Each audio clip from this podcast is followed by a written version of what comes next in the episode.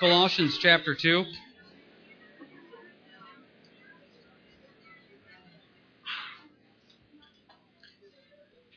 Last week we worked on verses 1 through 10, and uh, we ran out of time, so we weren't able to finish up all of it. It ended up being a more of a teaching on uh, false teaching and staying true in Christ and realizing the completeness that comes from Him. So what we're going to do is we're still going to finish up what we're talking about in verses 1 through 10, but if you will, I guess it's Colossians 2, 1 through 10, part 2. So, without much further ado, let's have a quick word of prayer just to give this over to the Lord, and then let's go forward. Heavenly Father, good to be here today. Thank you for those that could come out and celebrate, Lord. Just you. And I pray that uh, we would all learn from you and grow in you, and you would just go before us in all ways and all things. In your name, amen. And I normally don't do this, but I'm going to read the full verses of all 10 to get the context, and I'm going to go ahead and go back and uh, break this up a little bit. Verse 2, excuse me, verse 1 of chapter 2 For I want you to know what a great conflict I have for you and those in Laodicea, and for as many as have not seen my face in the flesh, that their hearts may be encouraged, being knit together in love, and attaining to all riches with a full assurance of understanding to the knowledge of the mystery of God, both of the Father and of Christ in whom are hidden all the treasures of wisdom and knowledge. Now, this I say, lest anyone should deceive you with uh, persuasive words. For though I am absent in the flesh, yet I am with you in spirit, rejoicing to see your good order and the steadfastness of your faith in Christ. As you therefore have received Christ Jesus the Lord, so walk in him rooted and built up in him and established in the faith as you have been taught, abounding in it with thanksgiving. Beware lest anyone cheat you through philosophy and empty deceit, according to the tradition of men, according to the basic principles of the world, and not according to Christ. For in him dwells all the fullness of the Godhead bodily, and you are complete in him who is the head of all principality and power. Now, there's a lot of words in there. Now, what I want you to focus on, though, is this we're going to use one word as a stepping stone to the rest of the lesson. Verse 6 As you therefore have received Christ Jesus the Lord, so walk in him. That word walk. Now, if you're fluent in your Christianese language, we throw this word walk around a lot. How's your walk going? Uh, his walk's not real strong. Or, you know, I'm not walking real good here. This walk carries a spiritual idea of how you're going in your relationship with Jesus Christ. And if your walk is going good, then you're going deeper in Him. If your walk is not going good, then obviously you're not going deeper in Him. Now, walk is a very interesting word because walk carries the context of progress. When you are walking, you are moving forward. Now, some people say, well, you could walk backwards. You're not really walking when you go backwards, you're going backwards. Some people say you can walk in place. Now, I stood in front of my bathroom mirror at home today, and I was going to demonstrate walking in a place, and I thought, boy, I look really dorky, so I'm not going to do it. You know what it means to walk in place. You're not walking in place. You're lifting up one leg, then the other leg, one leg, then the other leg. There's no progress. Walk carries the connotation that you are moving forward. It's progress. So when we ask, how is your walk? When God refers to your walk, the underlying idea here is you are moving forward in your walk with Jesus Christ. You're going for it. Now, I have to ask this question Are you the same Christian that you were a month ago? Six months ago, a year ago, five years ago, ten years ago? If you're the same believer that you were years ago, have you progressed in your walk? Because I don't think any of you have reached a point where you don't need to go any deeper. Because if we've reached that point of perfection, then move over and make for a fourth member of the Trinity. It's not there. The idea is walking as we keep going deeper. And if you've reached a point in your Christian walk where you are content, you're what I call a plateau Christian. You've reached a point where things are good. You're not going out and doing the wrong things. Your marriage isn't falling apart. Life isn't this. You're not getting caught up in that. You're, it's nice. It's content. Contentment in your Christian walk is a very dangerous place to be. Because the whole point is we're supposed to be going forward, progress. Jesus gave us a great mission statement in Matthew 5:48. Be perfect as your heavenly Father is perfect. When you've reached the point of perfection, take a break. Until that time, I can be more and more like Christ. Now, this is not some type of legalism. This is not some type of burden I carry. It's a desire in my heart to want to be more like Jesus. Because if I feel like I have to do it to impress the body, if I feel like I have to do it to impress my wife, then I'm doing it for the wrong reasons. I want to go deeper in my walk with the Lord because I want to. I want to be more like Christ. I don't want to do the devotions just to show everybody I do devotions. I don't want to teach just to show everybody, look, I teach. And the quietness in my heart and the quietness in my home when no one else sees except God, I want more of Christ. That's what a walk is. Is you want progress. You want to go deeper. Now, I would hope most of us here would desire that. Problem is, to walk takes effort. Now, my kids are young. The oldest one's five. We've got three, one, and four months old. Now, everybody always talks about how fun it is when they're little and how much fun it is when they're starting to explore and to do things. I tell you, one of my least favorite stages with kids is when they're learning how to walk. Because you know why? Your whole house turns into one big pillow and mattress. Because they can't do it. They're learning how. They fall, they stumble. You know, uh, our youngest, Layden, has reached the point now where he can roll over, you know, both sides. So you can't just stick him in the floor anymore. It was so nice. He was like this little slug. You stuck him on the floor.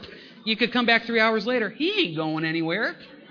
Now, don't call human services on me, but that's just the fact. He wasn't going anywhere. Now it's like, oh, he's moving. You know, and then when they get to that point of crawling, and then they get point of pulling themselves up, it's like, oh, it's a lot of work. Now, later on down the road, it's a wonderful blessing. I love going out with Elias and Judah. We can play kickball and do baseball. Ken and we can go out and run around and do stuff. But there's this stage, this phase of when they're learning how to walk where it is really tough. I believe the same thing happens in Christianity. I think once you reach that point in your heart where you say, okay, Lord, I'm done. I just want to walk with you. Does it get easier? I don't know if that's the right word. I think it gets simpler because you realize your whole life just reflects and revolves around Christ. See, I, am not saying I've got it all figured out, but you reach a point where you just say, you know what? That doesn't matter. I just want to go deeper in the Lord. You know, that, that doesn't matter. In the whole scheme of eternity, I want to let that go. But when you're in your early stages of the walk, you still try to get caught up in the things of the world. And I encourage you, let go of that. Just focus on progressing deeper in Christ. Because as you progress deeper in Christ, other people will too. Because did you catch one of these other words here that I think is very important and important to take a look at? Look at verse 5. For though I'm absent in the flesh, I'm with you in spirit, rejoicing to see your good order and the steadfastness of your faith. Now, quick question Do people see Christ in you? Do they? Can people, by looking at your life, see that you are different from the rest of the world? Are you cussing like the rest of the world? They're not going to see any different. Are you acting like the rest of the world, saying the same jokes as the rest of the world, looking at the women the same as the rest of the world? Do you treat your spouse the same as the rest of the world, your kids? Do they see something different in you? Now, when you have that walk that's going deeper in the Lord, they will see that. They will see something different in you. And hopefully they desire that. What do they see? Verse 5 They see your good order. That order is actually a military term. And that order actually refers to this idea of the whole, if you will, company all lined up perfectly in order. Have you ever seen those when they have those honor guards do uh, the special marches with the, uh, be it with the swords or be it with the flags or be it with the guns? That type of order. The world is supposed to look at Christianity and immediately say, You're different. Now, if they want to mock us, let them mock us. But they should see we're different. The problem is the world looks at Christianity, and guys, we really don't look that much different than the world. Now, yeah, we say a few things differently. We may wear a few different shirts. And on Sunday morning, maybe we'll come out here and do something. They should see something different in us. They should look at us and immediately see order. I love it when we have people that are in the military come back to visit. Because you know what? I can tell by just the way they stand talking to people. There's something different about them. You can tell when you talk to people that have that order and have that discipline. Problem is when people look at the body of Christ, we don't really look that much different than the world. They should see something different. And the other word here that you see in verse 5, they see our good order and also steadfastness. Solid, immovable. Once again, it's a military term that carries this connotation when this orderly group of soldiers moves forward. It's solid and immovable, and nothing is changing it. Problem is, once again, as Christians, we're pretty movable. As soon as some of the toughness of life hits, we move. And, I hate to keep embarrassing Marlene with this, but I tell you, if you haven't got a chance to listen to it, her testimony from two Sundays ago, that is steadfastness. That's immovable in the light of the world falling apart around you. And if you haven't got a chance to listen to it, grab a copy of that CD, get online and listen to it. It's a wonderful, wonderful testimony. And the point is, as Christians, we're supposed to have that same type of attitude. You don't have to go there, but just if you're taking notes, 1 Corinthians 15 58. Therefore, my beloved brethren, be steadfast, immovable, always abounding in the work of the Lord, knowing that your labor is not in vain in the Lord.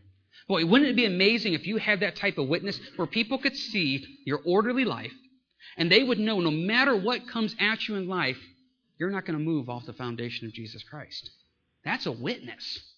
Problem is, at work, Everybody else starts whining and complaining about the boss and this, and what do we do as Christians? We jump in and do the whining and complaining too. At work, everybody starts talking about this, and the language, next thing you know, gets a little salty. What do we do as Christians? Sometimes we get into that too. We don't really have the order. Or maybe those things that shake the world, when they happen to us, it's not supposed to shake us. We're supposed to be immovable in the foundation of Jesus Christ. I shared with you a couple weeks ago some of the best testimonies I hear are when Christians go through difficult times. And they're honest. Maybe they struggle. Maybe there's some ups and downs. But they stay immovable and focused on the Lord through those difficult times. That's what God is saying through Paul here in Colossians, is that people should see that. Now, what type of immovable object are you? Are you oak? solid, strong? Are you balsa wood? See, here's the thing. For some of us, the enemy knows I just got to shake your world a little bit, and your witness goes out the window. I just got to rock your world a little bit, and your witness goes out the window. Now, you may be thinking, okay, why does God allow it then? Because the only way to get stronger is to go through those attributes, aren't they? It's the only way to get stronger is to go through that stuff. And so, therefore, you strengthen those muscles, those spiritual muscles that are weak. And some of us don't like to do that, do we? It's tough. It's easier to be moved than to be immovable. In fact, the book of James talks about that we are kind of like on a wave, tossed to and fro. And whatever happens, that's how we respond. Oh, things are good at work, so therefore everything's great. Oh, things are bad now, and now everything's bad. And I've seen so many Christians that are this way. When things are good, James, I want to go deeper. I want more of Christ. I want everything. And then as soon as something in life happens that moves them, it doesn't do any good. What's the point of praying? What's the point of studying? Boy, so easily moved. God says, don't be moved by the things that happen. All of you are going to get up tomorrow and you're going to face some tough situations. I don't know what they're going to be. For some of you, it's going to be physical. It's going to be literally a pain just to get out of bed. For some of you, it's going to be spiritual. There is a deep spiritual burden on you. For some of you, it's going to be emotional. Your world is going to be rocked by some news. I don't know what it is. Question is, are you going to be moved by that? It's going to happen. Now, when we sit right here in our nice little church with our nice little lights and we sing the songs, we talk about the Lord, and hopefully there's not the stories and the language and the windows, it's a very safe environment. It feels good. Right now, we're not going to be moved. Problem is, as soon as you walk out of these doors, you're in the world. And the enemy is just looking for someone to pick off. Now, are we immovable? Are we going to allow these things of life to move us? And we could all get up here and share testimony. But are we going to allow those situations in life to control us, or does the Lord control us? Now, you have to decide do you want to put effort into this walk? Turn, if you will, to Galatians chapter 5. Galatians 5.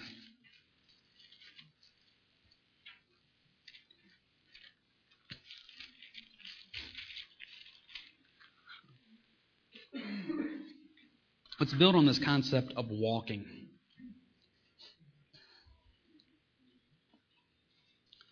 There's a couple great verses here about walking in Galatians 5. Galatians 5, verse 16. I say then, Walk in the Spirit, and you shall not fulfill the lust of the flesh. Jump down, if you will, verse 25. If we live in the Spirit, let us also walk in the Spirit. Once again, takes effort. You have to decide, verse 16. Are you going to walk in the Spirit, or are you going to walk in the flesh? I mean, that's really what it comes down to. I, I don't even know the first pastor that used this analogy, but I remember very young when I was in the Lord, they talk about the two spiritual dogs. There's the dog of the spirit and there's the dog of the flesh. Very simply put, whatever you dog you feed, that's going to become stronger. If you're constantly feeding the flesh, your flesh is over going to overpower your spirit. If you constantly feed the, the spirit and starve the flesh, your flesh will wither up and hopefully die. Here's the thing I talk to people, and they come and they say, James, I, I want things to be different, but then fill in the blank. And for some of you, it's really hard. And I don't mean this judgmentally, it's just a fact. You have fed the flesh for so long, your spiritual dog is whimpering and dying right in front of you. And you're like, I want things to be different, but there's no strength in the spirit to do it anymore. It takes effort. Don't we all want things to be different? I've shared with you my love of infomercials and wanting things to be different, watching those infomercials saying, yeah, I could look like that. Um, around Valentine's Day area, um, was at a store, and I decided I wanted things to be different. So I bought myself a jump rope. And why are you laughing already? I bought, bought myself a jump rope and uh, brought myself a, a pull-up bar, not push bar ice cream, pull-up bar, and took them home and I, and I thought, okay, I'm going to do this. I'm going to start working at this. And uh, first couple times I jump rope, I broke a light in our uh, basement, and and the, couldn't find a place to put the pull-up bar. You know, because that way, you know, you need to make sure it's something strong enough. And so every time I go downstairs, because we go down to the basement to play whenever the weather's bad outside or something like that, I, I look at this pull-up bar. I look at this this um, jump rope, and I keep thinking, I want this. I desire this. I didn't tell you though, I bought this stuff Valentine's Day of 09. It, was, it wasn't three months ago. We're over a year now of looking and wanting and desiring. Now, let's be honest. How deep is that desire? Oh, it sounds good. Oh, I want to. I would love to. There's excuses. I don't want to break any more lights in the basement. Oh, I could take the jump rope outside, take it to the garage. I could. That'd be effort. Um, I could find a place to put the pull-up bar. I could look around a little harder. Truth of the matter is, I'm a firm believer. If you want to do something, you do it. If you don't want to do it, if you don't do it, I should say, then you really don't want to. I'm telling you right now, if you want to go deeper in the Lord, you will find a way to go deeper in the Lord. I spent years out here trying to make people go deeper in the Lord. And I realized I can't. If, if you ever come to me for premarital counseling or maybe even counseling, I'll give you homework. Not to put you back in high school, because my theory is if you really want things to change in your life, in your marriage, etc., I'm going to say, read this, listen to this, and the next time we get together, let's talk about it. Because if there's no effort on your part, how, how serious is your desire? Do I want to go deeper? No, you may say it. Just like I say it. I want things to be different. I want to jump rope. I want to do this. If I want to do it, I would do it. See, here's the thing. Verse 16 Walk in the Spirit, and you shall not fulfill the lust of the flesh. Are there things in your life, fleshly sins, that are pulling you down? Okay. Are you walking in the Spirit? Well, no. Well, then what do you think is going to happen? This is simple. I walk in the Spirit and the flesh starts to die. Now, does that mean that all of a sudden I'm a sinless, perfect person? No, it's not saying that at all. But it's saying is when I put my effort and emphasis into the spiritual aspect of my life, the flesh starts to die. Romans 6 goes into great detail about this that we are crucified and buried with Jesus. So therefore, those sin has no effect on us. Now, we read those passages and we think, yeah, that, that sounds great, but I mean, in all seriousness, that really works? Yeah, it really works. You know why it really works? Because God says it works. Turn, if you will, to Romans 6 real quick. Let's look at this.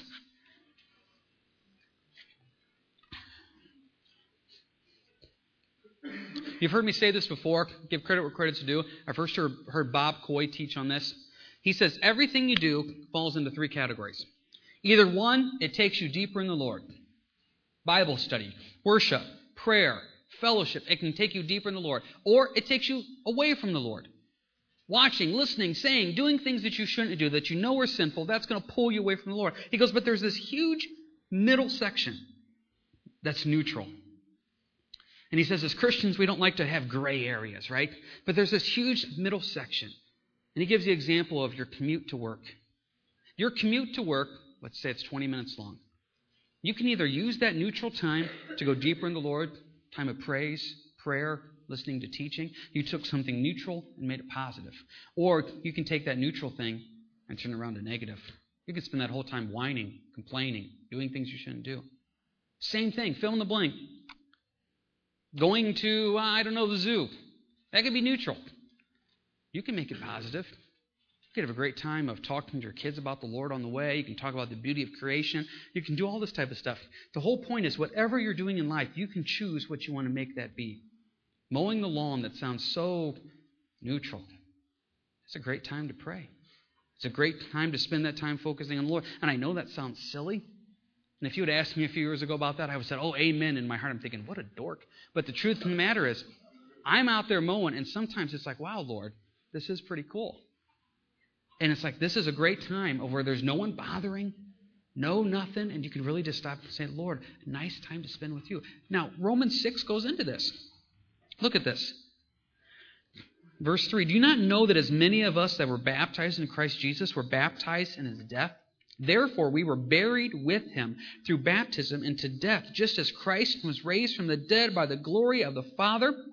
Even so, we should walk in newness of life. Your life is new. See, this is the thing. I see people that say they get saved, but they stay in their old life. Well, what did God save you from then? How is he your Savior? There is a newness of life here. Verse 5 If we have been united together in the likeness of his death, certainly we also shall be in the likeness of his resurrection, knowing this, here, that our old man was crucified with him, that the body of sin might be done away with, that we should no longer be slaves of sin, for he who has died has been freed from sin. Now, to be quite honest, you either believe that or you don't. Some of you out there are really good at this is just the way I am. Now, Jesus died so you wouldn't be the way you are. He died to free you from that sin. Some of you have reached the point of this is just how my life is. I'm just going to keep making these same choices. This is just the dead end street I'm on. That's a bunch of baloney. Christ has come to give you newness of life and to free you from sin. Now, how has He freed you from sin? Well, have you been united in His death? Have you died to those things? See, we see this a lot, don't we? The person that wants to give up fill in the blank drinking, they keep a few beers in the fridge.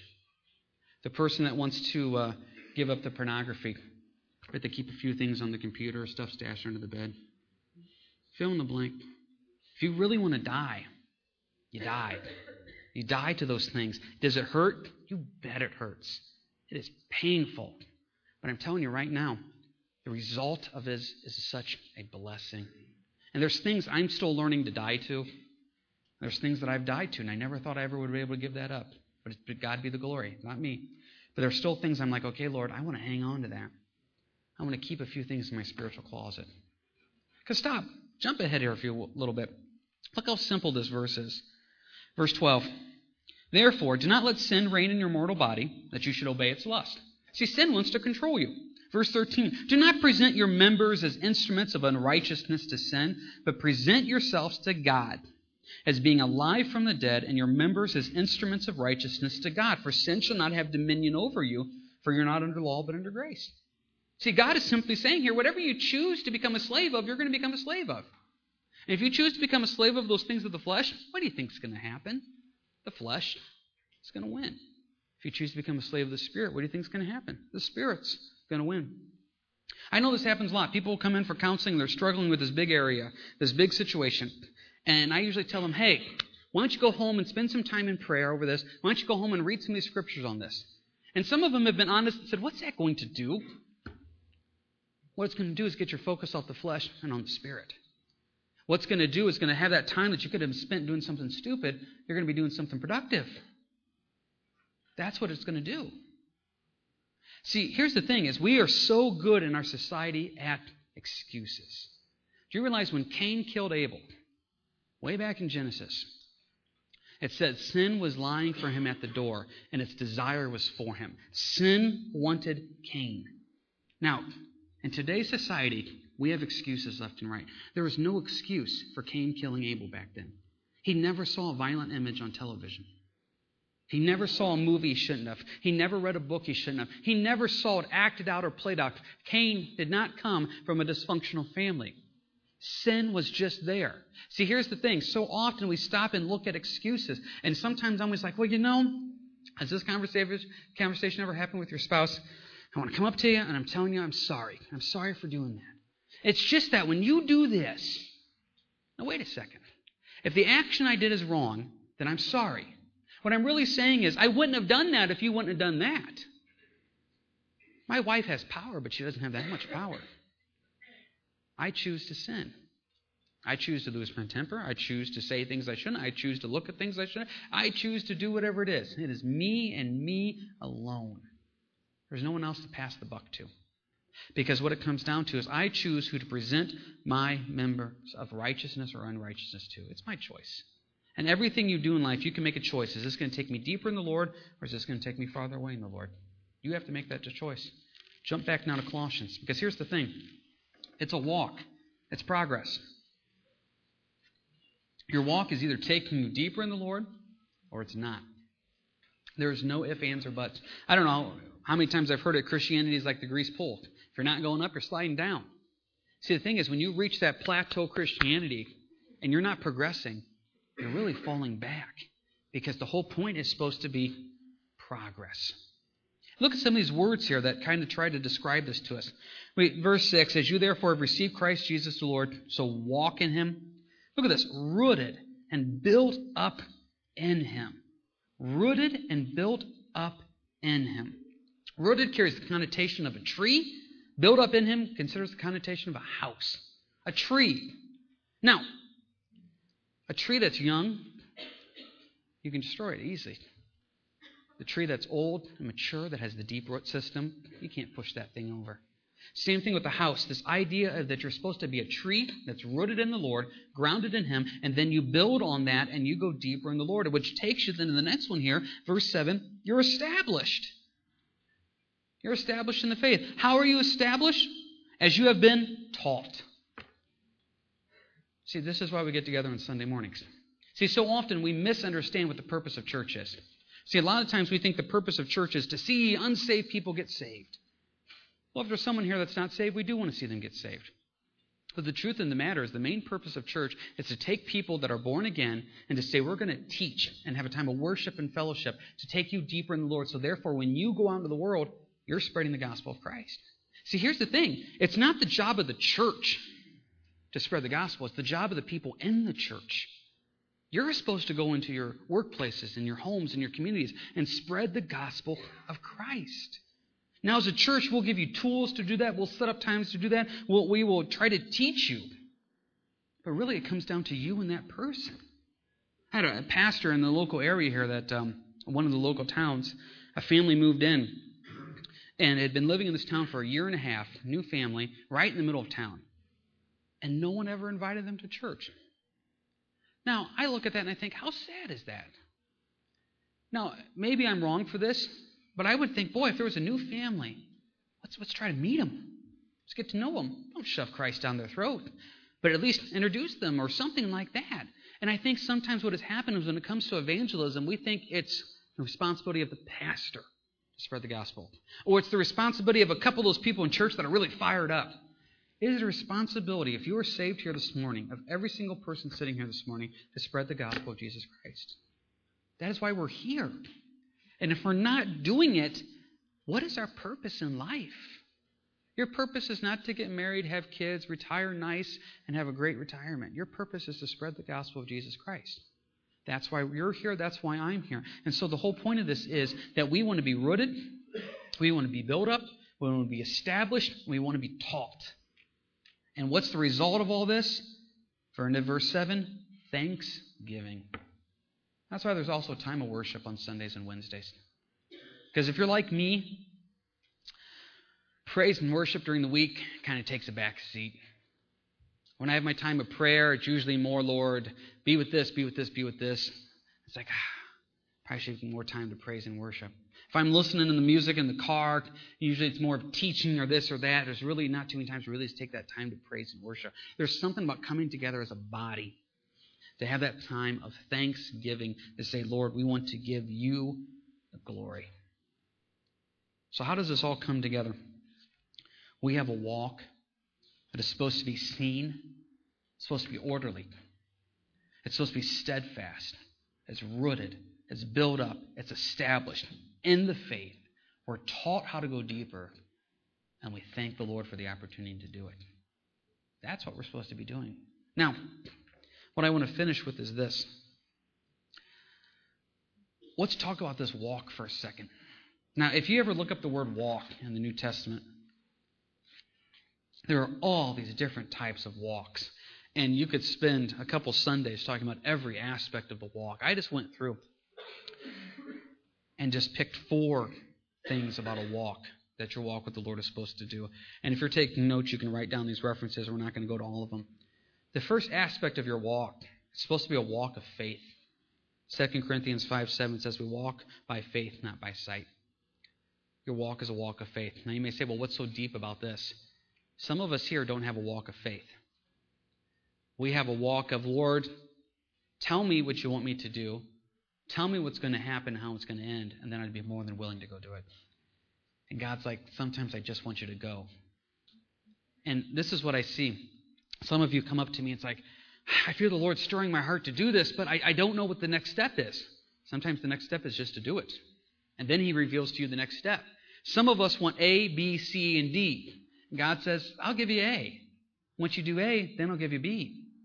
There's a great example in the Old Testament of when the uh, Jews were getting ready to cross the Jordan River. The Jordan River did not part until they stepped their foot in the water. Then it parted. Now, God does things differently, right? When the Jews were getting ready to cross the Red Sea, what happened? Charlton Heston got up, spread the Red Sea, and the Jews walked through on dry land, right? They didn't get wet. The Bible says they not a single thing got wet. Now, isn't that amazing? Now, go to the Jordan River. Well, Jordan River is a lot smaller than the Red Sea. This is a lot easier, right? Just spread it. No, God says, I'm, I'm doing different this time. Step your foot in the water first, then it'll spread. See, some of you, you've had a Red Sea moment in your life. The seas just parted. It was perfect. I mean, it was just perfect. And so you expect every moment to be a Red Sea moment.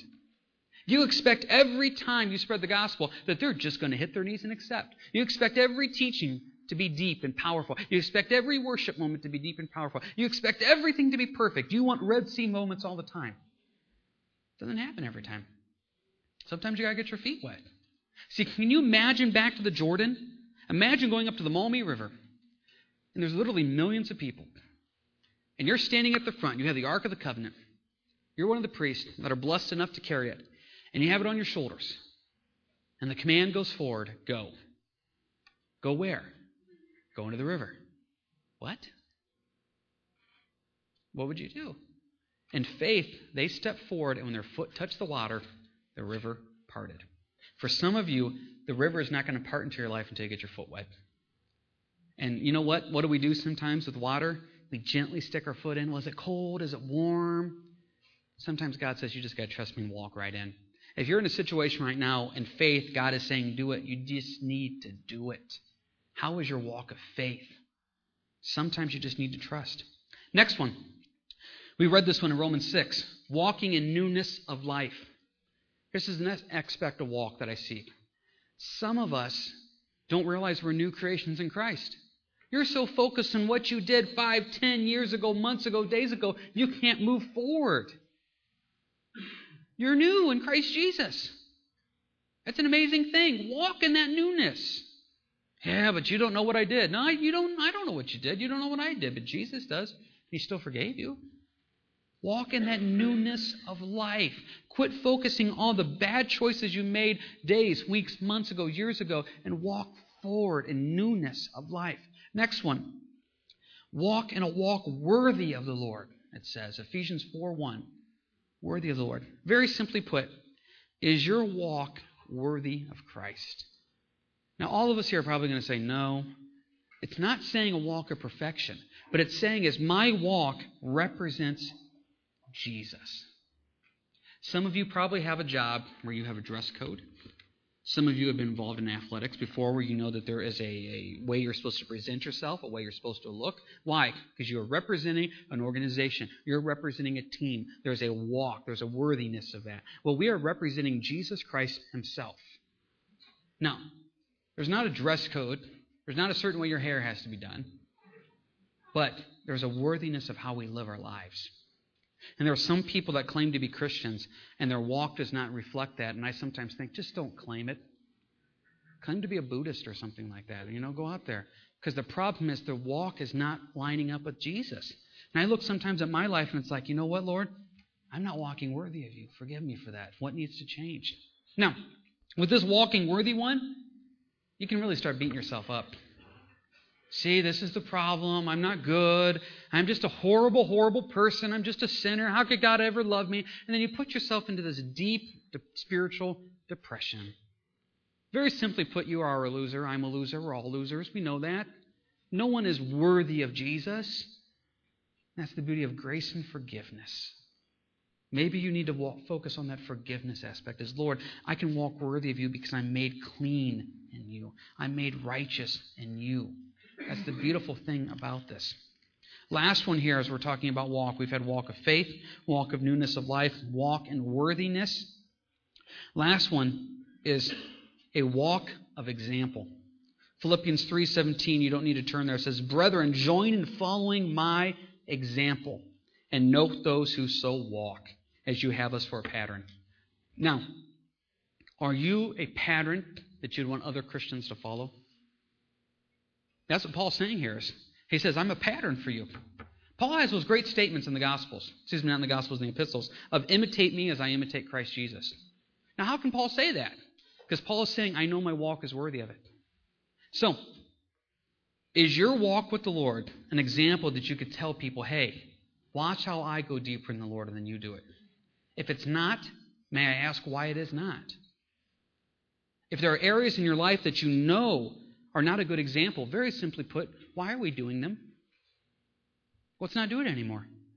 And usually at this time, someone comes up and says, You make it sound so simple. Isn't it really just that simple? Haven't we already established that fact from Romans 6? Whoever I decide to feed, that's who grows. If I feed the flesh, the flesh grows. If I feed the spirit, the spirit grows.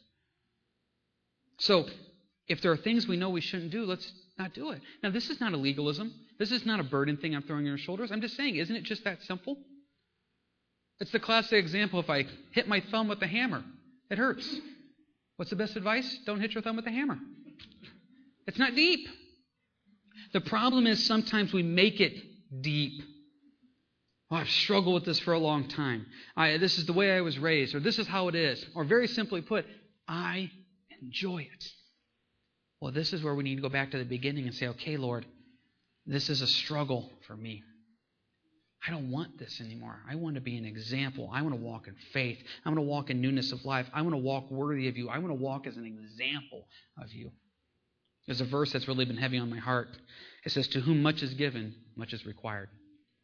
If you've been put in a public ministry, more is expected of you than other people. And some of you are thinking, This is why I'm not in public ministry. Okay, here's the catch you're all in public ministry. Because as soon as you make a public statement of Jesus Christ, you are in public ministry. Well, I'm never going to say I'm in public ministry. Tough luck, you're here. People know you're here. You're now in public ministry. Here's the thing is you claim to be a Christian, you are now made your ministry public. People are expecting something different out of you a walk of faith, a walk of worthiness, a walk of newness of life, to be an example. That is what is expected out of you. But aren't you so thankful that what is expected out of you is able to be done through the strength and power of Jesus Christ through the Holy Spirit. See, He doesn't leave you hanging. He doesn't come and say, James, this is what I'm expecting faith, newness of life, worthy, be an example. I'll check back in with you in a few years.